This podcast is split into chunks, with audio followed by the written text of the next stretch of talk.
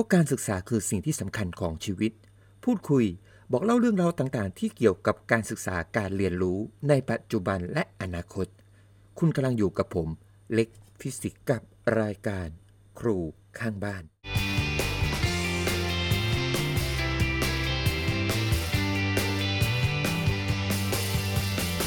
เคยได้ยินคำกล่าวที่ว่าดูละครแล้วย้อนดูตัวเอง คราวนี้ อ่านมังงะดูอนิเมะแล้วย้อนดูตัวเอง วันนี้จะนำเสนอ 5 เหตุผลที่ครูควรดูอนิเมะเรื่องชั้นเรียนรอบสังหาร สวัสดีท่านผู้ฟังทางพอดแคสต์และก็ท่านผู้ชมทาง YouTube นะครับ ก็ก็ขอแจ้งข่าวก่อนว่า ตอนนี้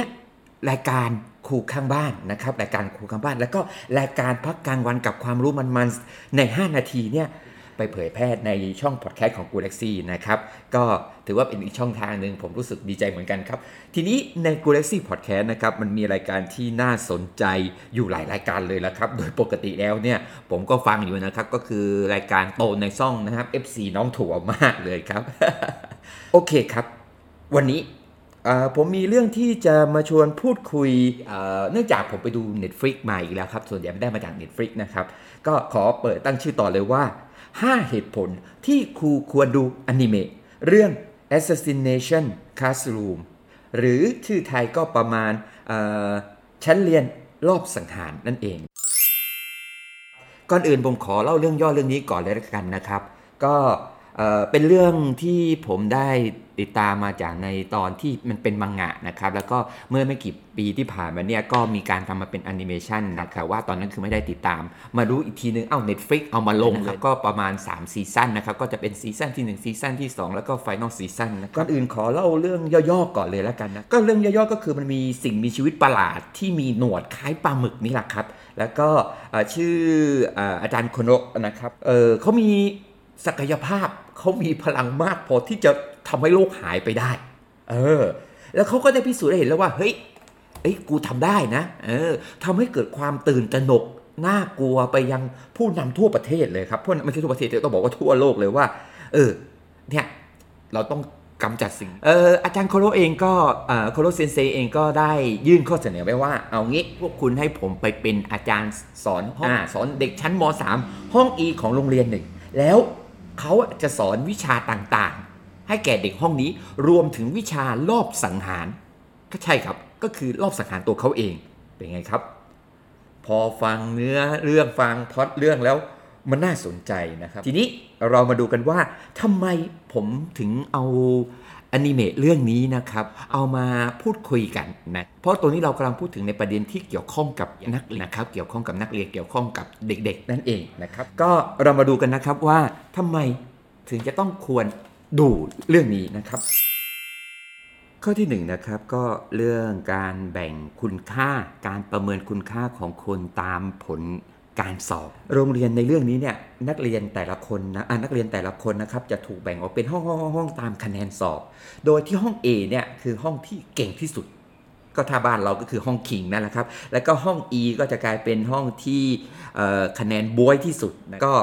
พอเด็กถูกแบ่งตามห้องต่างๆปั๊บมันก็น่าจะเป็นเรื่องอะไรที่ปกติเพราะเราเคยเห็นในบ้านเราแต่ในอนิเมะเรื่องนี้หรือในมังงะเรื่องเนี้ยเขาได้ตีแผลให้เห็นว่าห้อง E ห้องที่บวยที่สุดเป็นห้องหลักที่ในการดำเนินเรื่องเนี่ยถูกเอ่อทั้งครูทั้งนักเรียนด้วยกัน หรือแม้กระทั่งผออเนี่ยปฏิบัติต่อตนเองเหมือนดูถูกเหยียดหยามดูเหมือนแบบว่าเป็นประชากรชั้นสองอะครับ มันสะท้อนให้เห็นว่าเนี่ยเราใช้คะแนนการสอบ มองคนไม่เท่ากัน แล้วพอถูกปลูกฝังในวัยเรียนก็คือพวกนักเรียนต่างๆปลูกฝังในวัยเรียนเนี่ย เด็กก็จะเรียนรู้สิ่งเหล่านี้ไป โดยหลาย ๆ ครั้งในการดูถูกเหยียดหยามเด็กห้อง E คนที่เปิดเลยเป็นจ่าฝูงเป็นตัวแท้งเปิดเลยก็คือครูนั่นเองครับ ครูเป็นตัวเปิดและทำให้เด็กห้องอื่น ตามทันทีเพราะเขามองว่าเฮ้ยครูแม่งทำได้กูเอาเลย ที่เด็กห้อง E จะรู้สึกอย่างไรนะครับ ผมก็เลยขอฝากคำถามตรงนี้เลยว่าในข้อที่หนึ่งเรื่องการตรงนี้ต่าง ๆ เนี่ย ครูผู้สอนครับ ถ้า ครูท่านใดได้ฟังเอ่อพอดแคสต์ตอนนี้หรือดู YouTube เอ่อดู YouTube ตอนนี้นะครับ ถามตัวเองดูสิครับว่า เราประพฤติต่อเด็กแต่ละคน ไม่ว่าจะอยู่ห้องไหนก็แล้วแต่เนี่ย เราประพฤติเหมือนกันไหม เราเผลอหรือเราตั้งใจแสดงออกทำให้เขาเห็นว่าเราแบ่งชนชั้นวรรณะเด็กเก่งเด็กไม่เก่งกันหรือเปล่า อย่ามาบอกกับผมว่าเอออย่ามาพูดว่าเอ้ยครูมันไม่มีแล้วการแบ่งชนชั้นวรรณะคือคำว่าชนชั้นวรรณะในทีเนี้ย สำหรับผมผมบอกมองให้เห็นกว้างๆเลยก็คือจรรยาบรรณของครูครับ มันมีอยู่ข้อหนึ่งที่บอกว่า ครูจะต้องปฏิบัติต่อผู้เรียนเท่าเทียมกัน ไม่ว่าจะเป็นเรื่องการให้ความรู้ ไม่ว่าจะเป็นเรื่องต่างๆ นี่คือเหตุผลแรก ลองทบทวนตัวเองในเหตุผลที่หนึ่งครับ เหตุผลข้อที่สองนะครับเหตุผลข้อที่สองก็คือออการสอนให้นักเรียนยอมรับในตัวตนของตัวเอง มันมีเหตุผลบางอย่างที่อาจารย์โคโร หรือโคโรเซนเซผมขออนุญาตเรียกโคโรเซนเซแล้วกันนะคือติดมาจากอนิเมะนะครับโคโรเซนเซเนี่ยเขามีเหตุผลที่ระบุเจาะจงมาเลยว่า เฮ้ย ฉันขอสอนห้องนี้ โรงเรียนนี้เท่านั้นแต่ตรงเนี้ยมันมีเหตุผลผมขอไม่ spoil นะครับ ให้เราติดตามดูว่าเออเพราะอะไร ในตลอดทั้งเรื่องนะครับ ทั้งหมด 25 ตอน โคโรเซนเซเนี่ย จะคอยปลูกฝังคอยแนะนำแลกเปลี่ยนความคิดเห็น เพื่อให้นักเรียนยอมรับในตัวตนของตัวนักเรียนเอง ยอมรับในสิ่งที่ตัวนักเรียนเป็น ในสภาพปัจจุบันครับ ผมมองเอาง่าย ๆ สังคมไทยเนี่ยสังคมรอบตัวนักเรียนหลาย ๆ คนเลยนะครับ สังคมมักจะกดดันมักจะโยนความหวังให้นักเรียน เป็นอย่างนู้นเป็นอย่างนี้เป็นอย่างนั้นตามที่ผู้ปกครองต้องการตามที่ลุงป้าน้าอานตามที่อีป้าข้างบ้านตามที่สังคมต้องการโยนตูมลงไปเลย โดยไม่แม้จะถามเด็กสักคำว่า เฮ้ย จริง ๆ แล้วเขาอยากเป็นอะไร หรือไม่ได้สนใจเจ้าของชีวิตเลยว่าเขาอยากทำอะไร เด็กนักเรียนหลาย ๆ คนปฏิเสธได้ เด็กนักเรียนหลาย ๆ คนพยายามพอปฏิเสธไม่ได้ก็พยายาม หกพยายามที่จะไม่อยู่ในกฎ เพราะว่าชีวิตตัวเองไม่สามารถจะเป็นอย่างที่ตัวเองต้องการได้ เพราะนั้นในเมื่อกูเป็นอย่างที่กูต้องการไม่ได้ กูก็จะไม่เป็นอย่างที่คนอื่นต้องการ ออกนอกลูกนอกทางไป และอีกหลาย ๆ คนครับเขาจะรู้สึกว่าการเป็นคนในแบบที่คนอื่นอยากให้เขาเป็นอะเขาเป็นไม่ได้ หรือเขารู้จะรู้สึกว่าเฮ้ยทำไมสังคมรอบข้าง ยอมรับในสิ่งที่เขาเป็นไม่ได้ล่ะ นั่นแหละครับ มันจะทำให้เขารู้สึกแอนตี้ในตัวตนของเขาเอง เหตุผลข้อที่ 3 อาจารย์โคโรเซนเซนะครับ ได้สร้าง self-esteem ให้เด็ก หรือเราสร้างให้เด็กเห็นคุณค่าของตัวตนเอง มันจะเป็นกระบวนการที่ไปเพราะไปเขาเรียกว่าไปขนานไปพร้อมกับในข้อที่2ครับก็คือว่าโคโรเซนเซเนี่ยนอกจากจะสอนให้เด็กยอมรับตัวเองแล้ว และในขณะเดียวกันนะครับเขาก็จะให้เด็กมี self-esteem ไปพร้อม ๆ กัน ยอมรับในตัวเองมากขึ้น และเห็นคุณค่าในตัวเองมากขึ้น ตรงนี้แหละครับ ผมเคยพูดในรายการครูข้างบ้านใน EP ก่อนหน้านี้ไว้แล้วว่า self-esteem เนี่ยมันเป็นสิ่งที่สำคัญมากสำหรับเด็กไทย เพราะว่าการที่ว่าเด็กไม่มี self-esteem นะครับมันเป็นจุดหรือมันเป็นเหตุผลอย่างหนึ่ง ที่ทำให้เด็กเข้าสู่ภาวะหรืออาการซึมเศร้าได้ ตอนนี้คำถามก็คือว่ากระบวนการต่างๆ ในโรงเรียนเนี่ย ได้เสริมสร้างตรงนี้เด็กหรือเปล่า หรือเราไปเสริมสร้างในส่วนของที่เป็นคอนเทนต์เสริมสร้างที่ว่าเด็กจะต้องเป็นอย่างที่เราต้องการ เหตุผลข้อที่4ครับ ก็คือครูจะต้องดึงศักยภาพของนักเรียนโคโรเซนเซนะครับเขาจะมีการวิเคราะห์ผู้เรียนคุณคุณไหมครับ วิเคราะห์ผู้เรียน วิเคราะห์ผู้เรียนนะครับ ถ้าใครเป็นครูผู้สอนเราจะรู้ดีว่า การวิเคราะห์ผู้เรียนเนี่ยเราจะทำการวิเคราะห์ผู้เรียน ตอนต้นเทอมจัดเด็กแบ่งกลุ่มไปต่างๆ เพื่อที่เราจะสร้างกระบวนการการเรียนรู้หรือการแก้ปัญหาให้สอดคล้องกับเด็กในแต่ละกลุ่มโคโรเซนเซและเช่นเดียวกันครับเขาจะมีการวิเคราะห์ผู้เรียนอย่างละเอียดทำให้เรารู้สาเหตุรู้ข้อมูลที่จะนำมาใช้ในการสอนของเด็กแต่ละคน และจะก่อให้เกิดให้เกิดการสนับสนุนตามเหตุผลข้อที่ 2 ข้อที่ 3 และในข้อนี้แหละครับ เขาใช้กิจกรรมการสอนในชั้นเรียนรวมถึง วิชารอบสังหารเขาเองว่า เอ้ย การศึกษาวิชานี้นะ คือชื่อมันเหมือนว่าชื่อน่ากลัวครับ คือการรอบสังหาร แต่จริง ๆ แล้วก็คือเป็นการกระตุ้นให้เด็กอะแต่ละคนเห็นจุดเด่นของตัวเด็กเองเพื่อนเป็นอย่างนั้นทำอย่างนั้นเด่น เขาไม่สามารถทำอย่างนั้นได้ แต่ตัวเขาสามารถทำอีกอย่างหนึ่งได้ เขาไม่จำเป็นจะต้องไปเป็นเหมือนเพื่อน และเพื่อนไม่จำเป็นจะต้องเป็นเหมือนเขา แต่ในการทำงานสามารถทำงานเป็นทีมเวิร์กทำให้งานที่ออกมาดีเอาจุดเด่นของแต่ละคนมารวมกันทำงานเป็นทีมเวิร์กออกมาได้ดี นอกจากนี้นะครับสิ่งที่จะใช้เป็นธีมหลักเลยเพราะเพราะเมื่อเด็กรู้เห็นออยอมรับในสิ่งที่ตัวเองเป็นเห็นคุณค่าในสิ่งที่ตัวเองมี แล้วโดนครูผู้สอนดึงศักยภาพออกมานะจากนั้นขั้นตอนต่อไปก็คือ ครูผู้สอนเราจะฝึกให้เขารับ อาวุธ ผมขอใช้คำว่ารับอาวุธพราะวิชาใช้คำว่าวิชารอบสังหารนะครับรับอาวุธของตัวเขาเองนะครับ อัปเกรดให้มันดีขึ้น เมื่อเรามองในประเทศปัจจุบันนี้ เราพบว่าการศึกษายุคปัจจุบันเนี้ยผมเชื่อว่าหลายๆ คนนอกจากตัวผมอาจารย์หลาย ๆ ท่านที่เป็นครูผู้สอน หรือนักวิชาการอีกหลาย ๆ คนนะครับ เราจะตั้งคำถามอยู่เสมอก็คือว่า ในเมื่อนโยบาย พูดออกมาหรือบอกออกมาว่า เราจะต้องการพัฒนาศักยภาพที่โดดเด่นของตนเองของนักเรียนเนี่ยให้มันเป็นขั้นดีเลิศไปเลย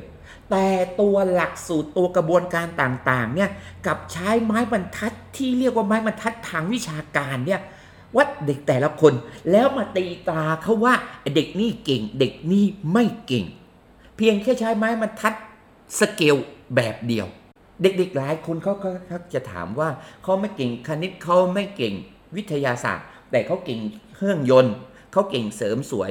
เขาไม่ถือว่าเขาเป็นเด็กเก่งของประเทศนี้หรอ ข้อที่ 5 โคโรเซนเซครับ รู้จักกล่าวขอโทษ ขอบคุณ และภูมิใจ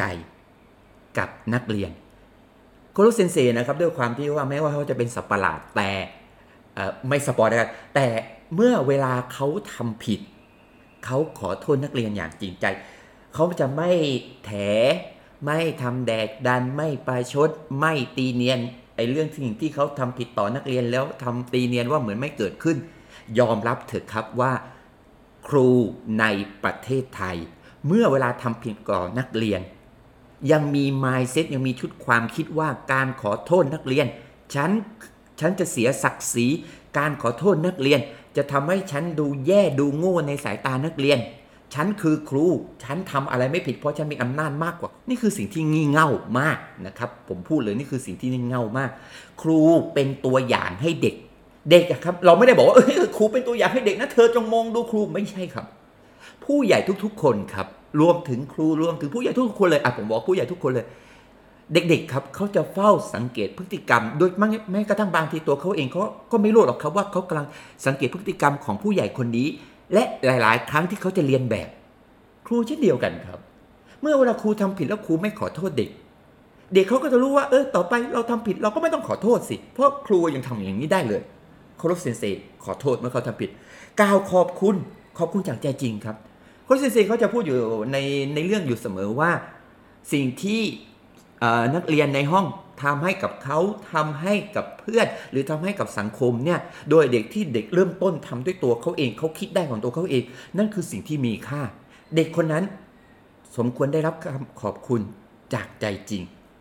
คำถามเราย้อนกลับมาครับว่า เรากล่าวคำขอบคุณหรือขอบใจเด็กครั้งสุดท้ายตอนไหน และอีกคำหนึ่งก็คือคำว่า ภูมิใจ มันเป็นประเด็นที่น่าสนใจก็คือว่าหลาย ๆ ครั้งครับหลาย ๆ ครั้งที่ว่า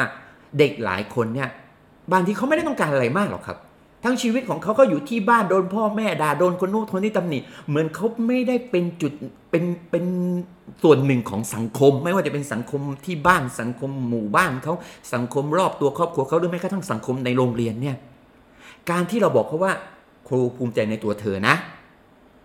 นั่นคือ เขาได้รับการยอมรับครับ บางคนไม่ต้องการอะไรมากครับ เขาแค่ต้องการได้รับการยอมรับ เราเคยทำอย่างนี้เด็กไหมครับ เหมือนตัวครูเองนะครับ ผมเชื่อว่าแม้กระทั่งตัวผมนะเอาจริงๆนะบางครั้งเราก็ทำไปเราก็ทำตามหน้าที่ของเราไป แต่เมื่อเวลามีใครมองบอกว่าดีใจนะ หนูดีใจ ผมดีใจนะภูมิใจมากที่มาเป็นลูกศิษย์ครูมันเหมือนกับว่าเฮ้ยเราได้การยอมรับจากเด็ก เราได้การยอมรับจากคนที่ ที่เราทำงานทำตามหน้าที่ แล้วเขามองว่าเนี่ยคือเขารู้สึกดีที่เขาได้รู้จักเราที่เขาได้เป็นลูกศิษย์เราอะมันคือความภาคภูมิใจมันคือการยอมรับอย่างหนึ่ง นี่แหละครับ เราเคยกล่าวคำว่าเราภูมิใจในตัวเด็กไหมบางคนก็บอกว่าครูครูเล็กครับ ก็ในเมื่อนักเรียนไม่เคยทำอะไรให้ผมภูมิใจเลย ผมก็เลยมองว่าเราอย่าเอาเกณฑ์คำว่าภูมิใจอะไรให้มัน ให้มันยิ่งใหญ่เกณฑ์เราเป็นหลักสิครับ แค่หน้าที่เราคือสอนให้เขาอสอนให้เขารู้จักรับผิดชอบตัวเขาเอง อย่างเช่น เด็กจากปกติเด็กมาสาย มาสายบ่อยมาก แต่เราพยายามชี้แนะเขาบอกเขาต่างๆ เรื่องการมาสาย จนกระทั่งวันหนึ่งเขามาไม่สาย ผมว่านั่นก็คือคำสอนหรือคำแนะนำของเราเนี่ยมันสำลิดผลแล้วสำหรับผมมันคือความภาคภูมิใจที่ว่าเด็กเริ่มที่จะ กลับเข้าสู่ระเบียบกลับเข้าสู่วิถีที่ทำให้มันไปในเชิงบวกอะครับ ถ้าเด็กกำลังไปในทางที่มันเป็นเชิงบวกแก่ตัวเขาสำหรับผมผมว่ามันก็คือความภาคภูมิใจอย่างหนึ่งนะครับ โอเคครับ ทีนี้ผ่านไป 5 ข้อแล้วนะครับ ก็ปุบปับปุบปับรวดเร็วมาก สุดท้ายนะครับ มันมีอออยู่ คำพูดอย่าบอกคำพูดหนึ่งสิมันมันเป็นบทสนทนาหนึ่งระหว่างตัวโคโรเซนเซกับตัวผอโรงเรียนนะครับ ผมดูแล้วผมชอบนะครับชอบนะครับ มันเป็นเหมือนเป็นอีกนิยามหรืออีกมุมมองหนึ่งที่ให้นิยามความหมายของคำว่าการสอนนะผมลองขอยกมันหน่อยแล้วกันนะครับโคโรเซนเซบอกกับพออว่าการสอนมันก็คือการส่งต่อบอกเล่า ทั้งความสำเร็จและความล้มเหลวของครูสู่นักเรียน เราบอกเล่าเขาได้ เราพูดให้เขาฟังได้ แต่คนที่จะตัดสินใจนำไปใช้ในชีวิตประจำวัน หรือนำไปใช้ไหมนั่นคือตัวเด็กๆเอง เคยมีคนถามผมว่าผมสอนวิทยาศาสตร์ ผมสอนฟิสิกส์ไป แล้วสุดท้ายจริงๆ แล้วพอเด็กจบม .6 ไป เด็กไม่ได้ไปต่อในทางของที่เกี่ยวข้องกับฟิสิกส์เลย ถามว่าผมล้มเหลวในการศึกษาไหมที่เด็กไม่ได้ไปในทางฟิสิกส์ผมบอกผมไม่ แม้ว่าเขาจะไม่ได้เอา content ฟิสิกส์ ไปศึกษาเรียนต่อ แต่ผมมั่นใจว่าผมไม่ได้สอนแค่ content ผมสอนกระบวนการต่างๆ เป็นกระบวนการของการแก้ปัญหาโดยวิทยาศาสตร์ แม้ว่าเขาไม่เอาเนื้อหาฟิสิกส์ไป แต่เขาได้ทักษะตรงนี้ไป ไอตัว content เนื้อหา พอเขาไม่ได้ใช้เขาลืมครับ แต่ตัวทักษะตัว skill ในการแก้ปัญหาต่างๆ เขาสามารถเอาไปใช้ในชีวิตประจำวันได้ แต่ผมจะให้เขาเรียนรู้ทั้งความสำเร็จและความล้มเหลว เมื่อเขาล้มเหลวครับ สิ่งที่สำคัญที่สุดของคนเป็นครู ก็คือเมื่อนักเรียนล้มเหลว ให้เวลาเขาในการปรับปรุงแก้ไขครับ มันมันนึกถึงคำว่าลองผิดลองถูกอะครับหลาย ๆ กิจกรรมของการเรียนการสอนตามหลักสูตรอะไรต่างๆเนี่ยมันจะบีบด้วยเวลา พอบีบด้วยเวลาปั๊บ